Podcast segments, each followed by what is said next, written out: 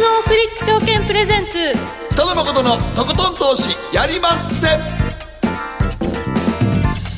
どうも皆さんこんばんは、北野誠です。そして エムシー 大橋ひろ子です。そして番組アシスタントは早乙女里奈ちゃんです。こんばんは、早乙女里奈です。そして今日は東洋経済新報社証券部長福井潤さんにお越しいただいています。はい、よろしくお願いします。よろしくお願いいたします。すっかり涼しくなってきたような感じしますけれどもね。結構涼しくなってきましたね。ね、はい、やっぱりね、はい、そしてマーケットの方もなんだかこうちょっと寒い感じになって涼しいをちょっと通り越して。大丈夫ですか？あれもう一瞬はっぴゃくえんぐらいまで落ちましたもんね。またね、結構いやだいぶあの中間選挙が終わったのでみんなちょっと警戒感を緩めたところだったんですけど、まさもうよもやのアップルでしたね。あれとこ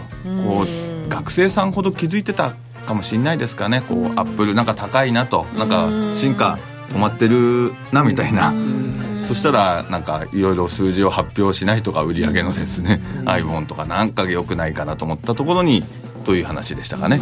日本の今期の業績発表こう、ね、いろいろ出てきましたけれども、はい、どうなんですかね。どうもまちまちというか、えー、半導体も一部はやっぱりあの悪くない会社もあったと、はい、でもやっぱり中国関連少し、うん、影響を受けてるなと。全体的にちょっと、ちょっとでも半導体は弱いセクターに今なってますね、はい、やっぱり米中の関係、それから ファイブジー がちょっと出るのが少し遅れるかなとか、あやっぱりこう少しこう技術と技術、次の技術とのえー、iPhone もそうなんでしょうけども、はい、端境期みたいな、そういうそうか、こう ファイブジー ちょっと遅れてるんですね、えー、今ね若干こうあの出るのはあの間違いないんですけども、うん、ファイブジー は出てくるわけですけども、本格的にってことになるとあの何か遅れてるわけじゃないけど結局数字が上がってくるのはっていうところですかね。そういうこ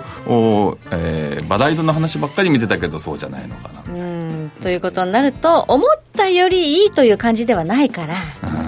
うん、押し上げるほどの今期業績か、ね、かなと。ううな、ね、でも一株の日経平均の一株益とかは決して悪くはないですからす、ね、数字がじわじわ、今はまあだから為替のレートから考えても、うん、はい、まあ別にそんなにね危機感が持たれるようなね、はい、輸出関連企業はないですからね。結局第二四半期を終わってから少しは増額修正するかなというのが第一はしかなたないとしてですね、でも第二終わってもやっぱりいろいろあるのでということで慎重姿勢崩せないと、はい、そういう企業が結構多いと思いますね。はい、そしてマクロがねやっぱりちょっと不安定感というか、はい、まあ、不透明感がまだまだね拭えないと、はい、アメリカもねじれましたからね、はい、議会がね、そうですね、まあ、予想通りねじれてしまったというか、うん、はい、えー、そうするとこうなんか下院からやっぱりねちねち出てくるかもしれませんし、はい、ということで、はい、このあたりは今日は江守キャピタルマネジメント代表江守哲さんをマーケットフロントラインのコーナーにお招きいたしますので、えー、この為替株マーケット下落トレンド警報発令というテーマになってるのでちょっとリスクに注意しろというお話になるのかな、まあ、いきなり様変わりしたのかなと、うん、このあたりね江守さんにもちょっと原油も気になるのでね伺っていきたいと思っています、うん、そして今日の皆さんからの投稿のテーマ、冬自宅あなたは何から始めますか。もう始めている方いらっしゃいますか？うちもねもう毛布だし、はい、羽毛布団出してますし、はい、もうなんか床暖たまに入れちゃってますぐらい、うん、あ床暖のいいですね。床暖のおかげで床で寝てしまうんですけれども、ね、いつもやあれ夏は夏で冷たいんで、寝落ちしてるってことだよね。夏は夏でひんやりして気持ちいいんですけど、もう開けマンション開けた瞬間そこにもう布団引いてるんでしょ少し歩きます。これリビングまで歩くんですけどねそこでリビングまで歩いてるっていうのは張ってるんでしょ、うん、僕全身です ほ, ほ, ほ, ほぼほぼ心霊なく距離が遠いってやつですね。ちょっと怖い心霊現象みたいな感じでしょ怖い、うん、やつが来るいや冬床あったかいんでねちょっと這いつくばって生きてますけれども、まあ、皆さんはね冬自宅あなたは何から始めますかということ今日のテーマですので番組後半でご紹介させていただきます。どしどし送っていただければと思います。なおこの番組はラジオだけではなくて YouTube ライブでも同時配信していますのでこちらも合わせてご利用いただければと思います。それではこの後誠とひろ子の週刊気になるニュースからスタートです。北野誠のとことん投資やりまっせ。誠さんより私についてきなさい。わかりました。この番組は良質な金融サービスをもっと使いやすく、もっとリーズナブルに ジーエムオー クリック証券の提供でお送りします。誠とひろこの週刊気になるニュース。さて、ここからは誠とひろこの週間気になるニュース、今日一日のマーケットデータに加えまして、このいっしゅうかんに起こった国内外の気になる政治経済ニューストピックなどをピックアップしてまいります。まず今日の日経平均です。え今日は小幅に高く終わりました。さんじゅうごえんきゅうじゅうろくせん高 にまんせんはっぴゃくよんじゅうろくえんよんじゅうはっせんで取引終了。現在の夜間では日経平均先物 にまんせんはっぴゃくななじゅうえんということで、ちょっと小高い感じがあるんですが、まあ、ニューヨークの市場で少しこう戻すような勢いがあるんでしょうか。ダウの シーエフディー が今ひゃくよんじゅうななドルぐらい上がってますね。 にまんごせんよんひゃくさんじゅうさん ドルと、まあ、昨日の昼間も、うん、先物昼間東京市場で上がって、はい、終わってみればダメでしたからね。まあまあそうですね、まあ、ちょっとあのクジラ幕というか、クジラ幕ですね。クジラ幕っていうなんか面白い言い方でしょう。クジラ幕、はい、はい、クジラクジラクジラクジラ幕っていうね、えっと赤白は見たことありますね。紅白の幕は、あ、はいね、あれの白黒版、ああ、あのお、お葬式、はい、お葬式とか、はいね、お葬式黒白でしょ、はい、あれを、まあ、クジラ の, あの上が黒くてお腹が白いから、それ例えてクジラ、まあね、あのチャートで見てるロウソク足っていう最近勉強したと思うけど、はい、あれが黒白黒白並ぶのをクジラ幕と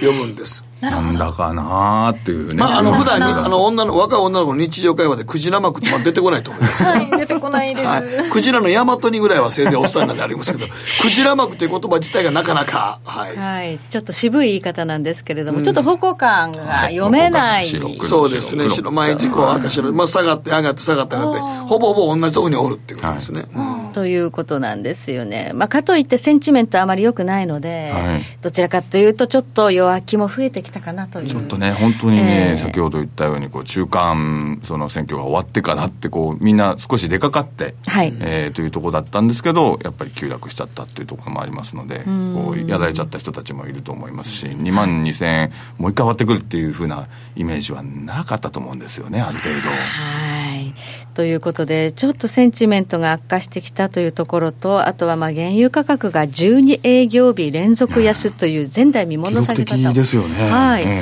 これ何が起こってるのかって、まあ、それなりに下がる材料はあったんですけど、はい、やりすぎやりすぎだとは思いますよね。あの需給とか、これはこの後山口さんが詳しくお話ししてくださると思いますけども、はい、需給関係とかいろいろあのお話を聞くと、そこまで下がる必要があるのかなというところもあるんですけど、えー、まあどうしてもやっぱり国際的なその政治的なものもこう反映するようなものでもあるし、はい、ドル関係ともまたそれは、うん、えー、リンクもあるということなので、はい、えーまあ、それにしてもやっぱりあのこの下げっていうのはですね、はい、結構びっくりですよね。ななじゅうごドルろくドルぐらいまでね、はい、ダブリューティーアイ はちじゅういじょういくというふうな予想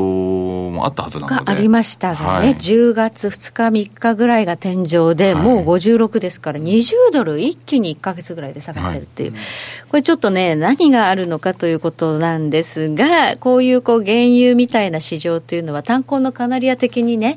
あの市場の先行きをまあ先行しているという見方もできますので、はい、ちょっとやっぱり良くないですね。何かの前触れなのか、うん、炭鉱のカナリアまさにそういうお話なので、もしかしたらカナリアが鳴いたら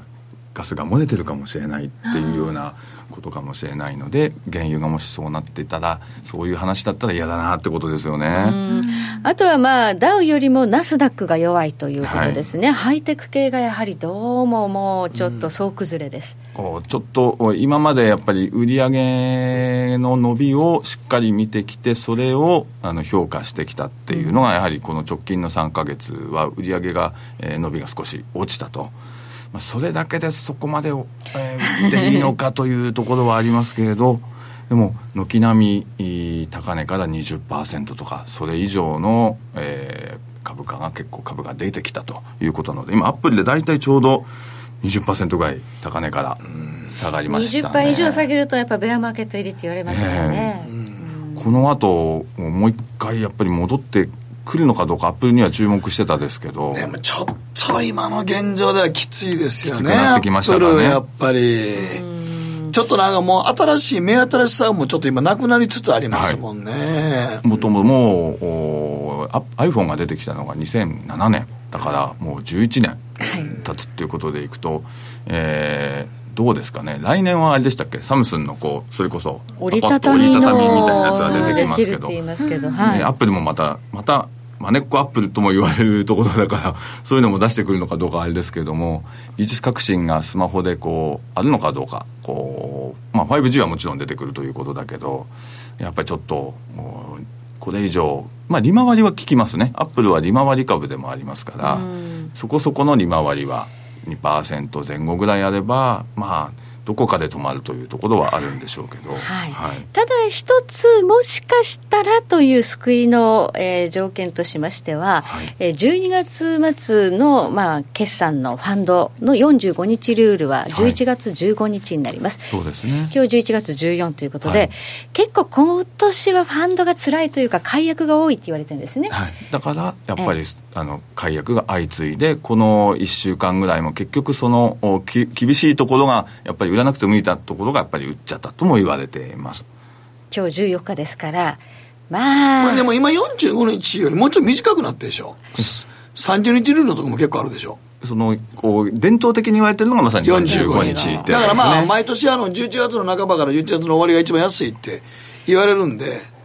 ぼちぼち買ってもええのかなっていう気はせんでもないですけど、このね解約の売りが終われば、はい、一通り終わって、まあ、今月の末ぐらいは買えるかもしれません、ね、いけるんじゃないのみたいなね、はい、その見方もあるんですけれどもね。過去落ちてる時はじゅういちがついっぱい下がる時もやっぱりありますからね。ありますからね、はい、あります、はいはい、ということでちょっと気になるセンチメントの悪化ですけれども、ここからどうなるかということはまたね後半で江守さんにも伺っていきたいと思います、うん、そして後半で今日はね、はい、あの福井さんにはソフトバンクの親子上場についてね、はい、伺っていきたいと思います。さあ、エラちゃんの気になったのは、はい、はい、えー、今週はですね、京都や浅草などで食べ歩きをめぐるマナー違反が急増しているというニュースなんですけど、あの揚げたての串揚げやあの焼いた焼きたてのものなんかを店先で販売されている観光スポットって人気があるんですけどね、 そうですね、そこを食べ歩きマナー違反がここ数年目立ってきたそうで、まあ、道路が狭くなったりその店内に入りにくいとかあると思うんですけど、私でも結構いろんな雑誌で観光スポット食べ歩き巡りみたいなの見るんですけど、これってうーん嫌い嫌い嫌いもうあの狭いとこで大阪の難波なんか行ったらたこ焼きとかを食べ歩きしてる中国人とかめっちゃ多いねんけど、たこ焼きだとこうやって持ちながら、いやいやつまようじでこうやって食べてんねんけど、でもこれとかでも人めっちゃぐちゃぐちゃしてんのに当たってもうソースとか青のりいらんもんつけていらんし、いやそれは嫌ですね。ソースと青のりはちょっと厳しいですね。厳しいでしょ。厳しい。いや俺だからあのスタバでも電車の中に持ち込んで飲んでて、このイヤホン聞きながら、はい、携帯いじりながらスマホのこのスタバのこれを持ってるやつがおんねんけど、抹茶ラテとか持ってくるんですよ。いやだからあれ怖いよ、電車の中で結構人多かったら、だってあれグッと揺れた時グッと握った時こぼれるよ。ちょっと揺れたらやばいです ね, ね電車が。そうやね、だからだから俺あれもうすんげえ嫌やねあれ。あそれは嫌ですね。うーん、汚した時だからせやからってお前クリーニング出せとか言うたら脅しなんのと思ったりもするから、だからほんまはそこでその場で食べて飲んで帰ってきて出てきてほしいし、人が多くなかったらええねんけど、な大阪の難波みたいなところとか渋谷とかやったら人ぶつかるやん結構。そうですね、大阪は本当に今ね夜すごいことになってるから人が多いので、ね、そこではちょっとっていうのはありますね。食べにね少しマナーがっていうのはね。そうでもまあ大阪なんかはその中国人のその黒門市場って言われてる商店街なんかはそこでその場でもう食べ歩きをしてもらってなんぼっていうところがあって、朝からあのステーキ焼いちゃったりしてて朝からステーキにいい匂いするんですよこれがまた、えー、すぐにだって黒毛和牛ガンガンに焼いて、えー、中国の人が食べに来たりするので、それはそれでもみんな、まあ、そこでた朝食べてそこから京都行ったり神戸行ったりもしはんねんけど、えーうん、でも黒門市場だから中国人の爆買いですごい、まあ、儲かってんねんけど、今ちょっと減ってきたのかなっていうところあるんだけど、でもただそれも商店構えてなくて表で焼いたりとかしてる、その場で食べてもらってゴミ箱とか横に置いてんだけど、やっぱり食べて動く人結構多いので、それはちょっと問題になってますね。食べながらね、他のお店に行ってね、はいはい、お店のもの汚されたりするとやっぱりそれはそれで困ったりっていうことありますから、うん、なるべくなら買ったところにあの椅子なりテーブルなり、うんまあ、そこはもう立って食べてそのままゴミ箱に捨ててもらうのが一番いい、えー、完結してもらってね、あのありがたいかなと、ね、そうあれもうなんか結構やっぱ流行ってる店なんか並んでてもその場のための食べ歩き、そしたら結構ゴミポイ捨てするのは結構問題になってるんでね、特に鎌倉なんかやったら観光地道細いから、鎌倉だったら開発をねわざとしないですからね、道路をそんな太くしようなんていうのがさまさらないですからね、ないですからね、はい、だからもう土日になったらすんごい人が集まって買い食いしてその辺の道細い道通ってるから、一般の生活してる人が通ったらすごい迷惑だとは思いますけどね、やっぱり、はい、でちゃんとゴミにね、ゴミ箱に捨てるとか持って帰ってくれればいいですけどね、はい、それがねちょっとやっぱりねマナーの問題で、はいということで、これが問題になっているということで、はいまあ、取り組みも始まるんでしょうかね。そうみたいです。食べ歩きを遠慮してもらう取り組み、はい、遠慮してもらう遠慮しちゃうの罰則はね、でもなかなか、まあ、罰則はつけられないから、その場で食べてくださいって看板出してゴミ箱を横に置いて、うん、食べ終わったらそこに捨ててくださいっていうことをしてこないと、食べ歩きはもうやめてくださいって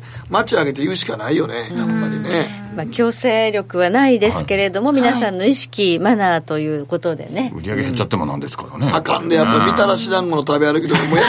うやめてくれやめてくれぶつかってほしくないです。そうやろ、ぶつかってほしくないやろみたらしリスクとか、ね、みたらし団子のみたらしみたらし服つけたら取れにくいぞ面白いですねはい、はい、ということで皆様マナーを守って美味しく食べ歩きはねちょっとねあの控えていただければというふうに思います。以上、誠とひろこの週刊気になるニュースでした。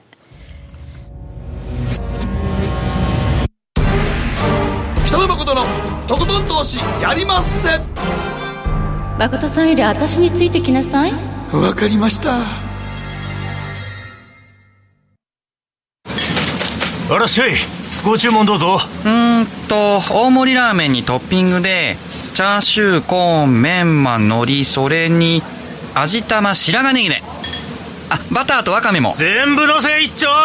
シンプルにわかりやすく、株式 エフエックス はジーエムオー クリック証券。占えましたぞ、あなたの未来。え、どんな？あなたは努力次第で大きな成功を収めます。ただし、野菜中心の食事と早寝早起き、適度な運動をして健康を。なんだよ、母ちゃんのセリフと一緒じゃん。未来は自分で切り開く。株式 エフエックス は ジーエムオー クリック証券。すると川上からどんぶらこどんぶらこどんぶらこって何？桃が流れてくる音だよ。じゃあかぼちゃは？か天ぷらこ天ぷらこかな。鳥は？唐揚げこ唐揚げこ。パパおやすみ。置いてかないで。頑張るあなたを応援します。ジーエムオー クリック証券。北野誠のとことん投資やりまっせ。やりまっせって何語ですか？さあ。さてここからはマーケットフロントラインです。今日はエモリキャピタルマネジメント代表江守哲さんをお迎えしています。こんばんは。はい、よろしくお願いします。はい、今日のテーマ、為替も株もマーケット下落トレンド警報発令ということなんですが、為替も株も原油もってちょっと入れたいかなっていう、うんちょっとまず原油から聞きましょう、はい、原油ちょっともうなんかえーっていうぐらい下がってますけども、ねはいまあ、思ったより下がっちゃいました ね, ね何が起こってるのかな。ななじゅうよん、ごドルまで行きましたよ ね, そうねうん、まあ、ななじゅうごまで行くって話はね、まあ、以前からちょっとしてて、まあ、それはものすごい当たってましたね、行きましたけども、この後のね下げがやっぱり、まあ、想定以上でしたね。でやっぱりあの、まあ、ちょうどその中間選挙のをめがけてアメリカはまあトランプ大統領が結構その原油価格上がりすぎだということでね、はい、オペックに対してプレッシャーかけましたよね。で結局まあそのロシアとサウジがまあ合意して増産をしたというところにまで行ったと、まあ、これがまずやっぱ効きすぎましたね。でそれでもう高値いかなくなっちゃった。でその間に例のあのカショギさんがね、はい、ちょっとね問題が出てきたり、あとイランの制裁がね、はいまあ、あれは最終的にあの、まあ、アメリカが言ってた以上に、まあ、緩んじゃった最後ね、うん、結局ほとんどのその輸入国 OK とはちかこく除外でスタートしました ね, ね, ねなっちゃったんだよね、はい、あれはほとんど聞かなかったと、まあ、そんな雰囲気もちょっとあったり、あとその例のサウジアラビアの、えー、記者さんのカショギさんが、まあ、トルコでね、うんぬんって話になっちゃって、あのあたりがやっぱりちょっとおかしくなりましたね。でやっぱりそのアメリカは以前からその、まあ、何かそのなんだろう、その外交的にこう問題のありそうなところにこう圧力をかけていく、はいまあ、当然今あの世間的にはその軍事的に圧力をかけるのではなくて、はいえー、経済的に圧力をかけていくということをやってるわけですけれども、まあ、例えばあの例のアメリカの牧師さん、はいえー、これをトルコがリリースしないということで、はいまあ、こうトルコ安にしてみたりですね。で今回はその、まあ、カシュギさんをああいった形にしてですね、はいまあ、結局そのムハンマド皇太子が裏でやってるんじゃないかと、まあ、それによってその、まあ、いろんなこう問題がやっぱり出てきますよね、うん、でそれはやっぱりアメリカは、まあ、あんまりこうよろしく思ってないということで、少しこうサウジをですね何らかのその圧力をかけなきゃいけないんじゃないかと、まあ、それをやるには手っ取り早いのはもう原油価格を下げると、まあ、それはもう直接的に、えー、サウジの収入が減りますからね、はいまあ、そういったことをおそらくやったんではないのかなと、まあ、それもちょっと今効きすぎちゃってる。アメリカは今政府在庫を放出してますからね、うん、してるしね、えーまあ、生産量もねアメリカ国内がかなり増えちゃってますからね。シェールの生産のピッチも早いですね。もう過去ね過去最高の今生産量ですからね、うん、はいだちょっとねだいぶ緩みましたよね時期もね、うんはい、となるとこれね原油がこれだけ下がるとマクロマーケットに影響を及びますかね。及びますね、はい、完全にね、はいはいまあ、原油収入が、ね、あの軸になっている国オイルマネーなんかもたくさんありますし、うん、アメリカそのものもやっぱり、ね、エネルギーセクターありますからそうですね。だとやっぱり、ね、原油価格が下がることによって、うん、例のそのサウジが持っている、まあ、ソブリンファンドなんかが、ね、ちょっと株を売っちゃうとかね、うん、こっちのリスクがやっぱ怖いですよ、うん、現金がないからということでね、はいはい、という換金リスク、うん、オイルマネーのね、はいはい、あり得るということなんですが、そうなってくるとちょっと今回のじゅうがつの下落中間選挙受けていっかい大きく戻るという期待も見られたんですけど、うん、だれちゃったっていう。だれましたね、うん、かなり元気がないというか、はい、戻りもちょっとこうはっきりしないというかね、はい、いう状態でやっぱりこう下げ方が前にちょっと大きすぎましたんでね、うん、こう投資家の、まあ、投資欲もかなりそがれちゃってる感じですね、うんはいねじれたっていうことで、うん、あのトランプ大統領外交強硬になるんじゃないかっていう今回あのペンスさんですか、うん、日本来た時に、はい、あの会見見てるとどう見てもあれ日本に圧力ですよね。圧力ですよ、はいねえうん、そうなんですね。あれだってどう見てもあれなんか エヌエイチケー 言い直してたけどあれは エフティーエー 二国間協議でしょ、うん、二国、二国間協議ですね。日本は ティーエージー って言ってますけれども、うんうんそんなのはねアメリカ一つもねない物品協定でね、まあ、アメリカ国内では エフティーエー っていうふうになってますよ。アメリカ国内ではもう完全に エフティーエー 二国間協議を日本で進めるっていうなってるみたいな見出しになってるんでしょ、はい、これだからこれから始まるわけですよね、うんうんうん、日本のマスコミはあんまりそれを言ってないですけどどう見てもあれ二国間協議ってことは、まあ、ペンさん今日本対日、対日に関してはななちょうえんぐらいの赤字なんでしょ、貿易が、はい、あれだからトランプ大統領外交的には、うん間違いなくおいちょっと何とかしろよって言ってこないんですか。いやいや な, もなりますよ絶対なりますよね。今ちょっと中国で忙しいんでね、うん、あれしてますけども、まあ、これはもう完全にあのもう自動車でやるのが決まってますからあでこれ私が今聞いてるのはその台数とか関税よりももうとにかく金額を減らせと、うんあ金額なんですよ。貿易赤字額今ななちょうえんぐらい言われてあるけども、うん、これ減らすよと、うん、でこれいっちょうとかじゃないんですよね。もうさんちょうよんちょうのぐらいのレベルの話になってるわけですよ、えーえー、そうなっちゃうともう自動車でやったらですねこれほとんど輸出できないって話になっちゃう、うんうん、それかそのじゃあ にじゅうごパーセント かけられて、うん、で出せないと、はい、出せないけどもその数兆円やられるよりはマシだろうということで受けるのか、うんまあ、ただそれやっちゃうともう安倍政権は持たないですよね当然、うん、だからこれもうどっちに行ったってもうねダメなんですよ。うん、結構おそらくこれからあのいずれのタイミングでこの話は出てくるんでね、うんえー、やっぱり日本経済には少なからず影響は出てくるだろうと。さんちょう円よんちょう円って言ったら自動車、ね、いやもう全部ですよ。えー、あそうじゃああと交換条件として、まあ、にじゅうごパーセント 完全抜きにして、はい、もうあのアメリカの国で工場を作れよと思った。そうですそういうことです。もう中でやってくれと。中でやった。だから国内産業に、はい、アメリカのドメスティックな国内産業として自動車産業を認めるよと、はい、そういうことです。で雇用も増えるしと、うん、もうあのアメリカにとってはもう一石二鳥、はいうん、ただアメリカはご案内の通りもう今あのいろんな部品を輸入するのにもう関税かかってるじゃないですか、はい、でもう物価が上がってきたりねコスト高がなってる、うん、だ結構やってることがですねなんだろうこうもう経済にとって悪い方向に行き始めてますよね、うん、明らかにね、明らかにね、どこでそれをやめるのかって話ですけど、これしばらくなかなかね、相当なその結果が出るか、ね、でも、でもそれがそんな風になったら日本経済の株なんかそれはかなりやばいじゃないですか、はい、自動車って日本の基幹産業ですからね。いや、おっしゃる通りですよ。あとやっぱり部品周りがね結構大きいので、そう、下請けも全部含めたら、って、ね、あるでしょうね、おっしゃる通りなんですよ、うん、はい、これはね裾野が広いんでですね、はい、ちょっとこれはあの想像している以上のことになるリスクはあるかなと思ってますよ、はい、うん、まあ、そもそもは米中が、ね、懸念されていたわけで、はい、まあ、ジートゥエンティー 今月末にありまして、そこで米中首脳会談と、ここで、ね、明るい話が出るんじゃないのという期待も一部にはあるようなんですが、どうですか。これは、ね、あの私も最初そう思ってたんですよ、はい、ちょっと甘かったなと思いますね。甘いですか。甘いかなと思いますね、はい、えーあのーまあ、アメリカサイドっていうのはそのいろんな人がいろんなタイミングでいろんなこと言うじゃないですか、はい、ちょっと上げ持ち上げてみたりちょっと落としてみたりね、うん、トランプさんがいいこと言えばクドロさんが悪いこと言って、うん、で今回逆のことやってる、うん、はい、でそれをこう繰り返しながら、まあ、見, 見ながらやるんですけれども、結局そのアメリカからすればもうあの落としどころが決まってるわけですよ。中国がアメリカの意向通りに条件を出してくるかどうかで出てこなかったらもうアウトですよ。うん、だからそこ交渉がないんですよね、そこにはね。まあ、アメリカはここのレベルだったら受けるよっていうのがあって、そこに達しなかったら終わりですよと、はい、追加ですねっていう、もう決まってる話なんでアメリカの要求に応えられるかどうかってことだよね、うん、でも中国だってもう、ね、あの貿易のバランスから言えばもうコマがないじゃないですか、うん、しかも今お金もない、もうないしね、だからもうこれはもうほぼ決まってる。で中国の場合はね、これ米中の問題はその関税の問題も確かにあるんですけども、やっぱりあの例のチップの問題、う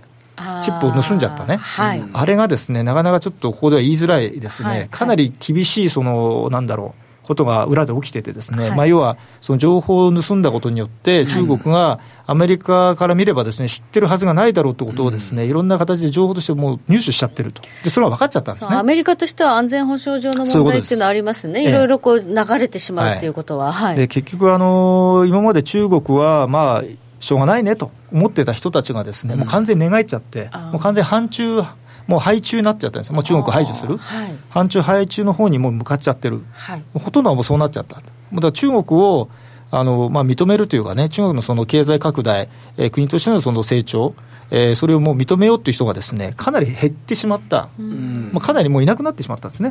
だからこれはねかなり厳しいですよ。ですからこの問題はねなかなか終わらない、はい、まあ、当然その経済の問題もあるんですが、まあ、今お話しあったようにそのやっぱり安全保障のところに今入ってきちゃったんで、はい、これはですね、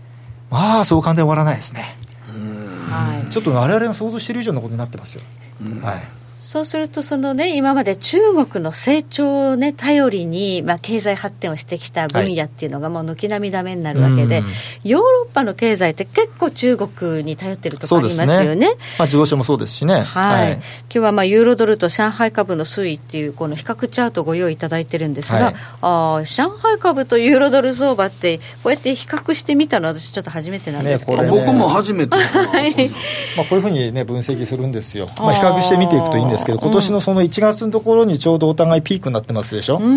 でお互いこうユーロドルが下がり始めて、はい、上海株も落ちてて、はい、出るほども戻らないと、はい、まあ、ヨーロッパはヨーロッパであの固有の問題があるし、中国は中国で固有の問題があって、まあ、ただ貿易のところでお互いつながってる、はい、まあ、やっぱりその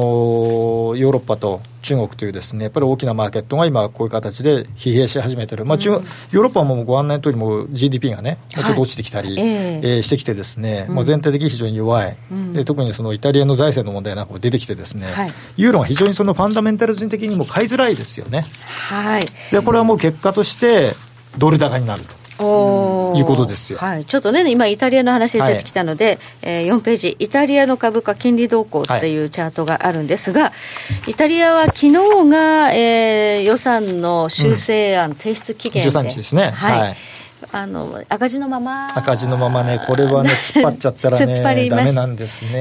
えー、どう、どういうことが起きるんですかこの後。これね基本的にあの、うん、まあ、イタリアと イーユー が決めた ゼロテンはちパーセント、はい、えー、ジーディーピ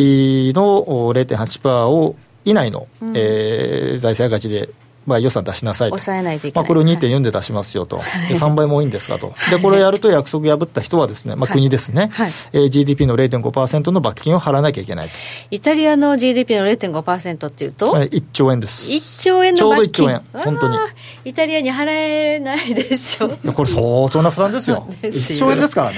はいえー、だこれはで実際そのチャート見ていただいても分かるように、はい、やっぱりそのイタリアの銀行なんかはですねやっぱりイタリアの、 あの国債すごく持ってるんですよね。はでやっぱりこれ債券あの値段が金利が上がっていけば債券の値段下がりますよね。ですから当然その銀行の持っている保有資産の価値が落ちていく、まあ、当然、はいえー、銀行の資産が毀損していく、うん、当然株価下がりますよね、はい、これもチャートで非常にきれいに出てる、はい、イタリアの銀行株ユーロ圏の銀行株みんな今軒並み、まあ、もちろんそのイタリアの株価指数も落ちてる、はい、ちょっとこれねイタリアっていうのはあの ジーセブン じゃないですか、はい、ギリシャとわけが違うんですよね、はい、桁が違うので、はいちょっとなかなかこう無視しづらい材料にはなってしまってますね今ね、はいはい、ということでイタリアだけではなくて今あのメイ首相イギリスもねあの結構苦労してますね。閣僚がどんどん辞めていくとメイさんはねもともとブレグジット反対じゃないですかあの人、はい、それなのに ね, ねブレグジット交渉彼女ね体調悪いんですよねずっとねなんかインスリンかなんか打たれてねもう体も非常に良くないのに頑張ってらっしゃってこれね、まあ、一応そのなんだろう実務レベルと合意っていう、ね、話になってて、ね、昨日、ね、合意したっていう話が出たんですよね出たんですけどね、うん、やっぱりその議会でね、はい、最終的に合意っていうかあの OK 出ないと決まっていかないってことでですねただ、ね、これあの面白いのは、はい、これさんがつ末ですよねあの、はい一応その離脱のねさんがつにじゅうくにちが期限ですね、はい、期限ですけれども、はい、これ イーユー に加盟している国全部が延長 OK っていうふうに認めれば、うん、一応その交渉の期限がまた伸びるんですよおー全部の国ですよその可能全部の国って結構大変ですね結構、ね、イーユー、はいまあ、どうなるかわからないですけども、えー、まだそういう交渉の余地のところはまだ残っていると、はい、いうことではありますけどねこれはまだねわからないですねでこういうのにやっぱかけるとブレグジットの時思い出してください国民投票でいい、はい、まあねあんな出へんやろ思ったけどね出る方に勝ちましたからあんまりだからこれはベットしない方がいいとそうですね、材料ですねちょっとねまだブレグジットどうなるかわからないと思っておいた方がいいということで、はい、不安材料は本当ヨーロッパにもあるしイギリスにもあるということと、はい、日本もそうですよね日本もそう中国もそうそしてアメリカ自身はハイテクがおかしくなった、うん、これは大変なことが起きるんじゃないでしょうか、まあ、大変かどうかちょっと別にして別にしてね、まあ、あまりこう脅してもしょうがないので、えー、あの少し警戒的なお話をさせていただくと、はい、やっぱりそのさっきもちょっと出てたアップルとかね、はい、こういったところののまあ、周辺っていうのは少しこう変わってきちゃったじゃないですか、うん、でさっき今お話したようにその中国の問題もあるしあの中国にその頼んでいた仕事の部分これをじゃあちょっとなんとかしろと、うん、もうデータとか何から全部ねまた盗まれるかもしれないと、うん、できるだけその中国で作らないようにしろとかねその国レベルで言われちゃったらこれはできないですよね、うん、で台湾ならいいのかと、まあ、台湾も今ね話聞いてるとアップルからのそのオーダーをねちょっとこう止めるみたいなね、うん、話が来たり、うんまあ、やっぱりその政治的なところと実際にその販売の台数のところもちょっと落ちてきてて、うん、かなりそのなんだろうあの以前描いてたようなこうバラ色のね、うん、もうハイテク株、ね、もう収益も上がるどんどん企業が大きくなっていく、うん、株価も上がるっていう絵は、まあ、かなり描きづらくなってるのは間違いない、うん、だいよん次産業革命的なね、うん、あの新しい産業の成長がまだアメリカの成長をね、うん、でもねちょっと思い出すと、はい、例えばあのハイテクバブルあったじゃないですか、はい、にせんいちねんにせんいちねんあの時はその懐かしい、ね、企業が儲かってなくても、うん、ドットコムバブルで何度株でも上がっていったと、はい、でもあの後暴落しちゃったと、はい、でも結局あのにせんねん以降、まあ、じゅうねんにじゅうねん近く経ってから今のその エーアイ とかいろんなハイテクの技術ってそれを使われてるわけじゃないですか、うんで結局あのバブルになって終わるんだけれども技術ってやっぱり残るんですよね、うん、残ってそれをなんとか継続してやってる企業、はい、生き残った企業がまたその次のステージで穴開かせていくということなんで、はいはい、今はもうおそらくまあ多分一回崩れると思うんですよ、はい、ただこれはおそらくまたじゅうねんご、はい、にじゅうねんご生かされてくるんで、はいまあ、あまりそこの部分だけね悲観的にあまり考える必要なくてまあ、結構そういう企業を引っ張ってあの拾っていけばね長期では ね, いいねまだ全然いける技術だと思うけれども、はいその短期的にはやはりちょっとややアメリカ株は変わりすぎたとこがあると特にファン向けですかね、まあ、数字上はねやっぱりちょっと上がりすぎましたねうん、うん、ちょっとなかなか確かに振り返って冷静にね振り返ればね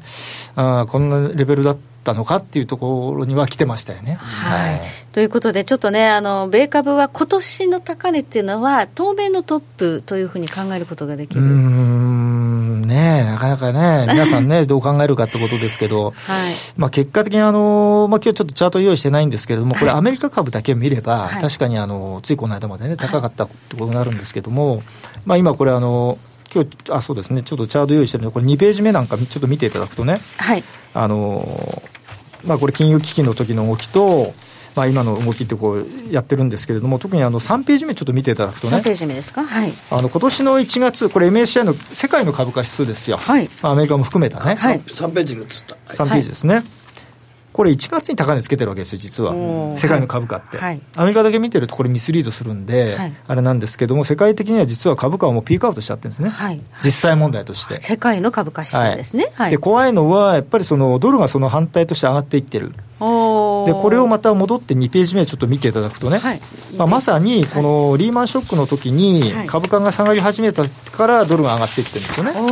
はい、にせんはちねんのところ、はい、先読みしたら債券買うんやな、うん、で今日は金利が上がらないわけですよ、あ、ね、そうか、でドル買われる、債券買われる、金利が上がらない、今金利が上がってきてるんだけども上がっていかないじゃないですか、うん、でこれはなぜかっていうと債券にお金が流れてる、まさに株安、債券高、金利安ね、あとドル高、うん、このドル高っていうのはあの有事のドル買いに近いわけですか、まあ、リスクオフのドル買いですね、はい、だからこれはあのアメリカの景気がいい、金利が高い、だからドルを買ってるんですよっていうですね、ややこうかなり私から見れば楽観的すぎる、うん、まあ、コメントされる、ね、方もいらっしゃるんだけれども、うん、それは私は明らかに間違いだと思いますね、うん、やっぱりこれは今リスクオフのドル買いになっている、うん、可能性が非常に高い、レパトリエーションで、まあ、やっぱりちょっとキャッシュに変えておこう、ええ、いろんなものを売ってとりあえずちょっと分かんないからドルにしておこうとという意味での、で債券にお金を流しておこう、だから金利上がらないですよね、上がらないです、うん、債券買ってるから、そうだから金利が上がらないから株がいいんだって方もいるんですけれども、うん、これはもう逆の方に今いってますよ、はあ、えー、ということはやはりちょっとこうドル高になっていくこのリスクとともにってことがま、ね、まだ続きそう、だからドル高になっちゃってるようだとこれはもうすでにリスクオフがになってるし、うん、リスクオフが続いていくというふうに見るのがおそらくいいんではないのかなって気がしますね、うんうん、はい、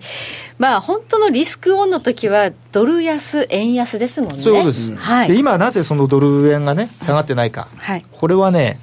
まあ、あんまりこのドルと円の関係、はい、あんまりこうアメリカも注目してないですよ、あ、うん、で逆に、うん、逆にあの今あのユーロが下がってる、はい、でユーロが下がってると本当は本来はもっと円高にならなきゃいけないんだけどもドルも今買われちゃってるんで、はい、円は助かってるんですよね、なるほど、であと先ほどのお話したその貿易の問題、はい、まあ、ここはなんとか今止まってますんでね、はい、これが出てきたら円高にもいっちゃう可能性があるということですね、これはもう止められない、今ドル高が支えているというところがあるけれども、そういうことですね、はい、本当に積極的な円のリスクがもしかしたらこの エフティーエー、うん、ティーエージー になってますけれども日本ではね、はい、アメリカでは エフティーエー だと思いますよ、まあ、これがやっぱりちょっともしかしたら今のドル円相場高止まりしているところの最後のリスクかもしれない、うん、ということですね、うん、はい、ありがとうございます。マーケットフロントライン江守さんに伺いました。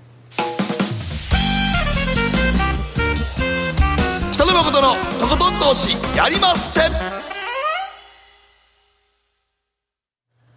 ジーエムオー クリック証券での株取引がもっと便利にお得に、 ジーエムオー クリック証券と ジーエムオー 青空ネット銀行が連携した証券コネクト講座がスタートしました。株取引がもっとスムーズに、しかも証券コネクト口座は普通預金なのに高金利です。キャンペーン期間中なら通常金利のひゃくごじゅうばい。この機会にぜひ証券コネクト口座をご利用ください。通常金利はにせんじゅうはちねんくがつふつか現在の ジーエムオー 青空ネット銀行の税引き前普通預金金利です。にせんじゅうはちねんじゅうにがつさんじゅういちにちまでに開設、開設後ろっかげつごの末日まで証券コネクト口座の残高に対して適用されます。ジーエムオー クリック証券は関東財務局長金商だいななじゅうななごうの金融商品取引業者、所属銀行 ジーエムオー 青空ネット銀行の関東財務局長銀代だいさんびゃくさんじゅうごうの銀行代理業者です。ご利用の際は ジーエムオー クリック証券および ジーエムオー 青空ネット銀行のホームページにてキャンペーンの適用条件や商品ルールについて十分ご確認ください。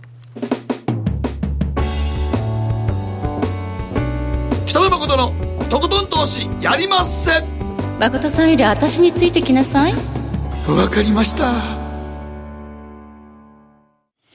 賢者の投資、さあ改めまして東洋経済新報社福井潤さんです。よろしくお願いします。今日のテーマは新規上場ソフトバンクは買いなのか。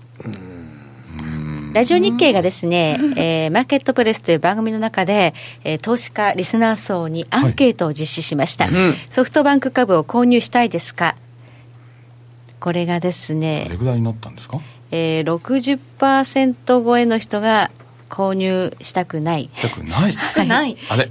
という結果が、それはソフトバンクグループじゃなくてソフトバンク株、ソフトバンク新しいのいらない、新しい子会社ですね、新しい子会社 ろくじゅうにてんぜろきゅうパーセント いらない、あまり欲しいと思わない じゅうごてんいちさん、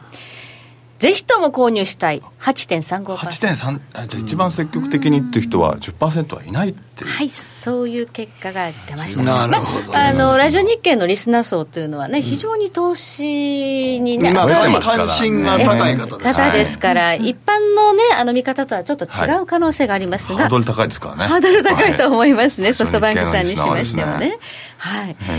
今回は親子上場という形でソフトバンクグループ、はい、今上場していますが、これは日経平均にも組み入れられています。それとは別にソフトバンクという、これは携帯電話の携帯電話ほぼ専業って言っていいんでしょうね、はい、その、えー、会社が、えー、子供として、えー、上場する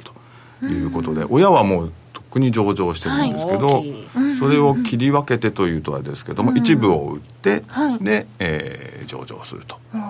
えー、エヌティーティー も実はドコモを上場しているので、実は親子がないわけではないんですけど、ね、はい、えー、ソフトバンクも今回、えー、子供ということで、えー、売り出すとすると、親の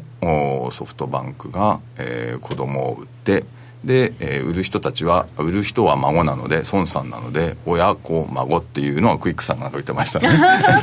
親子孫と、はい、どうなるんだみたいな話でしたけど、はい、はい、親子孫みたいなクイックさんがね、こう日経さんのグループのそういうふうに上手に書いていらっしゃった方がいましたけど、はい、どれぐらいのあれですか、 アイピーオー なんですか。せんごひゃくえんになりそうですね、想定売り出し価格は、はい、でじゅうにがつじゅうくにちの上場と、時価総額はで時価総額はだいたいななちょう台になるということで、これだと、えー、ケーディーディーアイ とかは上回ってきますね。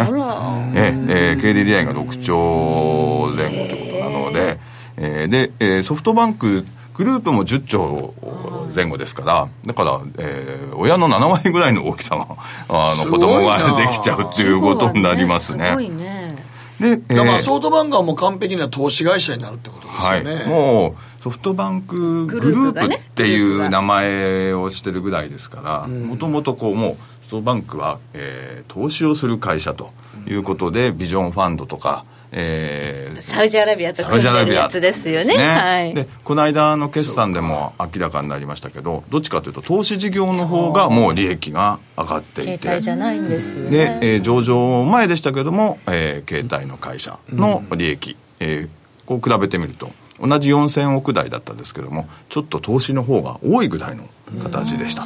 ということで、その携帯事業の方を今度切り離してということで、えー、親と、親は親ということなんですけど、一部を売って、うん、で、えー、お金を調達すると。でそのお金の調達額はだいたいにちょうななせん、うん、えー、にちょうろくせんぐらいですね。いやすごい希望ですね。アリババとだいたいじゅうよねんにアメリカに上場したアリババの調達額とほぼ同じぐらいになる。アリババと比較ってことは日本の国内の歴史上では、はい、もうどこもダントツです、はい、と エヌティーティー よりもこう大 き, 大きくなりそうですね。過去はあの エヌティーティー の、はい、ということですね。いよいよ本当に、まあ、今年言われてたお話ではあって、何かこう急にという言葉ではないですけれども、えー、これだけお金を調達するということで、えーまあ、最大のやっぱり今年の案件ですし、まあ、ごねんじゅうねん単位で見てもかなりでかいということになります、ね。まあ、あの欲しいと思う方もね、はい、あの中にはいらっしゃるかと思いますけれども、はい、まあね、あのうちのリスナーはそうではないという方が多いんですけれども、どうね、気になるのはやはりあの菅官房長官がよんわり値下げっていう携帯事業っていうのはこれから値下げに入るということと、はい、日本は少子化だということを考えるとどうかなどうかなっていうか、もう携帯行き切った感あるからね。うーん、やっぱり成長は、うんうん、そのさっきいいお話をしましたけど、くがつに終わった中間の決算でいくと、えー、利益はもうその投資の方が上がっている、うん、で、えー、じゃあって言って携帯の方は、うん、国内は いちパーセント ぐらいしか伸びていないということなので、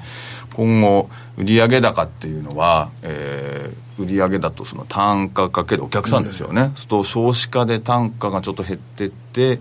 で、えー、値下げしなさいみたいな圧力があるってことは、売り上げのその単価の方もちょっともしかしたら減っていくってことになると、売上が最終的にどうかなっていうふうになりますね。ちょっとそういう不安を持ってる人はいるかもしれませんね。で一方で、えーと、今今度上場するソフトバンクはなんかややこしいですけどねグループとソフトバンク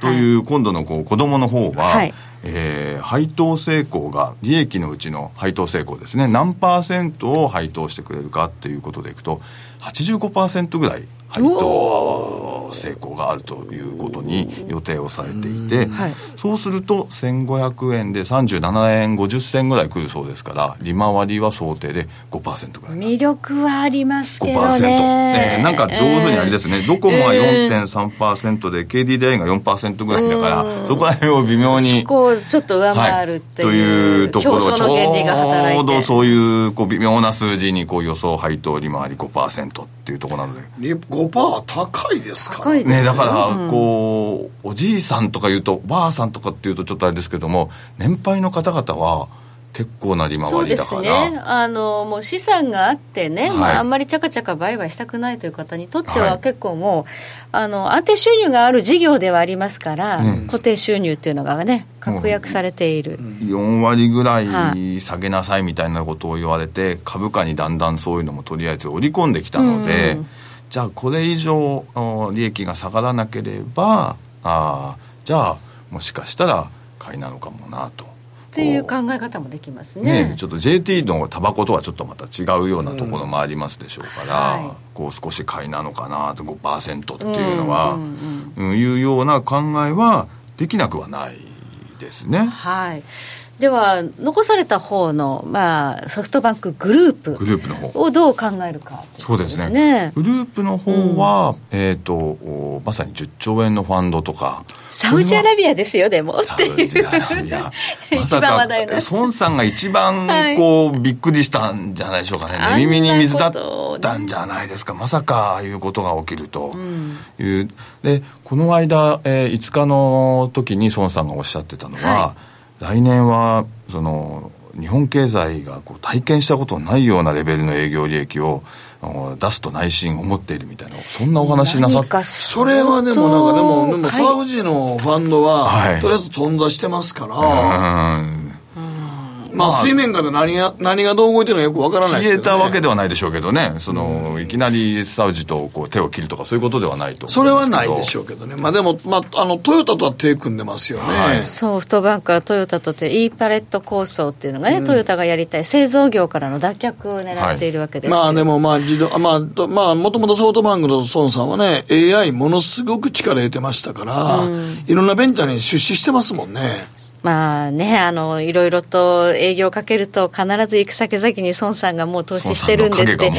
ね、ト, トヨタはもうね、もうこれもうベンチャー買収するぐらいならもうソフトバンクと組むのしかない、逆に手取りは逆に言うともうないんでしょっていうことで、それぐらいだって エーアイ にものすごい人工知能に関してはすごいあれですもんね、ですから投資してますもんね。先見の明はものすごくあるんですよね。アリババでもにせんねんぜん後ぐらいからもう目をつけていたと、ものすごい収益を手にしましたよね、はい、アリババでは、ね、半導体設計のイギリスの会社のアームであったりとか、はい、それももう先に手をつけたりということでいくと、はい、そういう意味ではソフトバンクグループの方はやっぱり、えー、プラットフォーマーに投資をする、そういう意味でのプラットフォーマーということだから、投資ファンドとしては評価が高いと、高一定の評価を下すということをしないといけないんだと思いますね、うん、そっちの方が夢があるの、夢があるのかもしれませんね。気になるのはユーリシ夫妻です。ユーリシ夫妻ですね、これは、えー、驚く中でリスナーの皆さんも聞いたらびっくりされるかもしれませんけど、にじゅっちょう近くあるんですねそんなにね借金があって、えー、なんか国の債務みたいな下手な国の債務、えー、利払いがどれぐらいですか。利払い、まあ、えー、約 さんパーセント 前後として大体前期での利払い負担はごせんおく以上あったということなので、なんか住宅ローンを払ってるみたいにするとちょっとこうごせんおく儲けられない企業もたくさんあるのに、ね、利払いだけでごせんおくですよ。ごせんおく持ってきて、いや、スケール大きいですね。そういうことになるとドル建てやんね、えー、だからアメリカの金利が上がるとつらいですね。そのドル建てで金利が今上昇基調、うん、まあ、江森さんのさっきのお話もありましたけれど、うん、でもその利回りが下がってるわけではないので、えー、ドルがじわーっと利回りがじわーっと上がっていくということになると、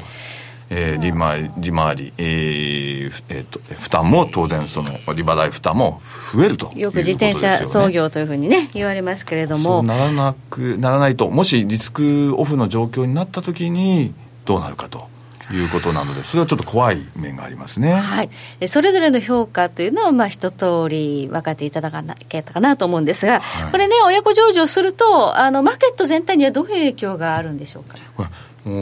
これはあれですね、あの今日なんかは、えー、これぐらいの額があるから、えー、ソフトバンクグループあのこう上場する子どもの方がこれぐらいあるから、えー、親もちょっとえー、増えてもいいんだっていう風な論理でちょっと買われた部分はありますけれども、今度は、えー、冷静に考えてみると、あれじゃあちょっとドコモや、えー、ケーディーディーアイ を売ろうかなっていうような話に、えー、営業マンさんなんか言ってる方はもう、えーね、やっぱり大口の投資家さんなんかにはちょっと買いませんかっていうようなことを言うと、ソフトバンク買いませんかって、はい、じゃあ買おうかしら、じゃあお金なんか売ろうかしらっていう、はい、機関投資家さんも少し銘柄の入れ替えとかっていうこともあるかもしれませんね。 ごパーセント ですからね、なんと言ってもね。そうなるとちょっと需給に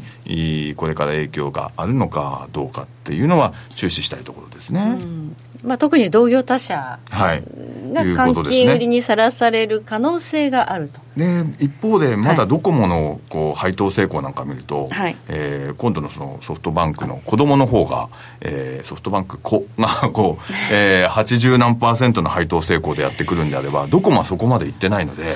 じゃあドコモをもっと配当成功上げてよ と, と、ね、じゃあもうちょっと利回り良くなるからと、はい、というようなことももしかしたら考えられるかもしれませんね。難しい ね, ねちょっとじゅうにがつに向けて、いやでもまあこれはでも一つ考えられるのは、ここでやったってことは、はい、やっぱり現金欲しかったなというのを思うんです率直にそう思う人もいますね。僕はもうあの日経新聞の一面読んだ時に、はい、あの親子上場っていうのをバーンと読んだ時には、はい、あ、これはちょっと今ソフトバンクキャッシュフローが足らんからこれ考えたなと、ね、素直に僕らは思いました。お金がやっぱり欲しかったんじゃないかと。っていうかお金っていうか現金ですね。現金ですね、うん、方もいますよね。なんか時代が逆行して、さっき江森さんとも言ってたけど、時代が逆行してる可能性がなんかこう、うん、あの親子上場はあまりやらないとか、その世界との事情からっていうような話だったんですけども、ここに来てまた親子上場がみたいな。まあでもあの孫さんの場合はね、水面下で何をしてはるかっていうのがよくわからないんで、うん、はい、だってアリババもさっき言ったあったみたいに、あんな前から目つけてたでしょ、はい、もう誰も気がついてないと時からやっている。そうですからね。だってトランプ大統領の友人の方にも、あの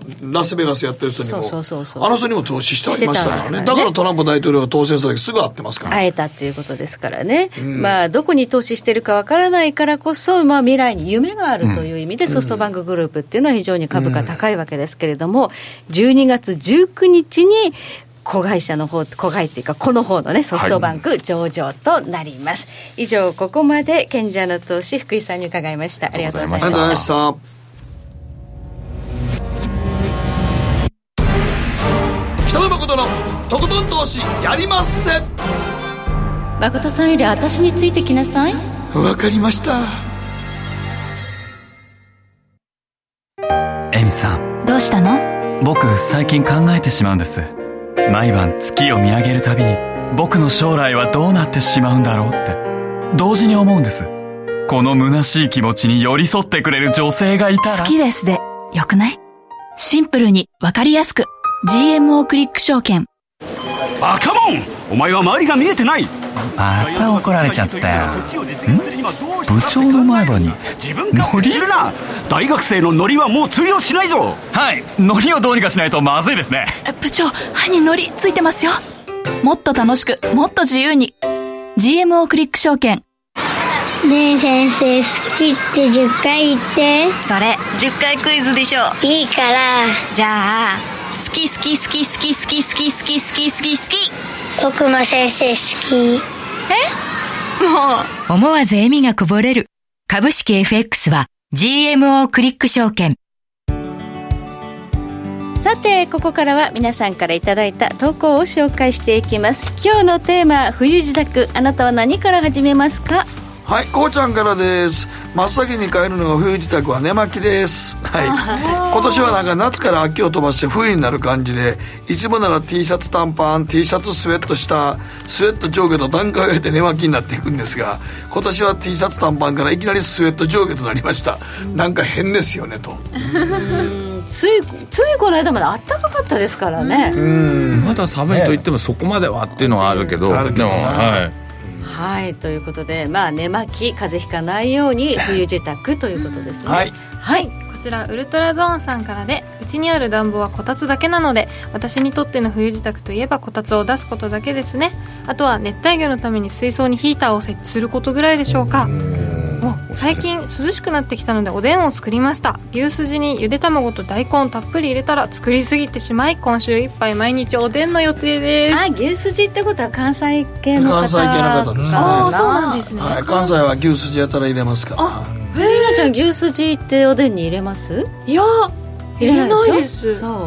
うあのやっぱり味があのきっちりこう仕上がるからですか、ね。まあ、関西牛大好きな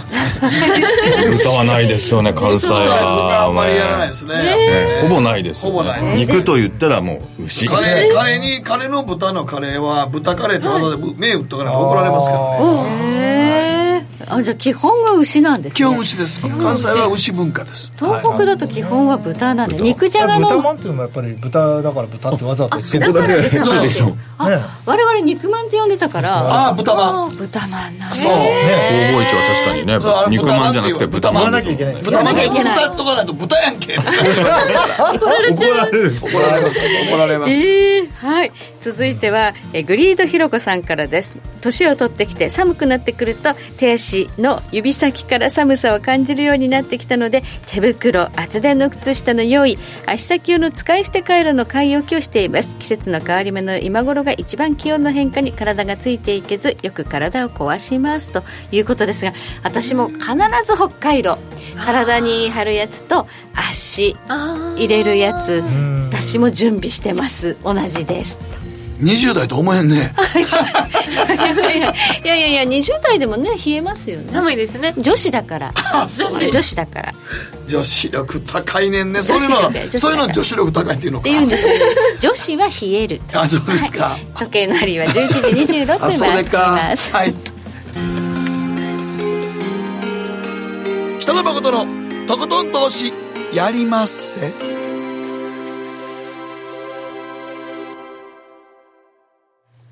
この番組は良質な金融サービスをもっと使いやすく、もっとリーズナブルに ジーエムオー クリック証券の提供でお送りしました。はい、ということで冷えた相場の方からいきましょうか。注目スケジュール、はい、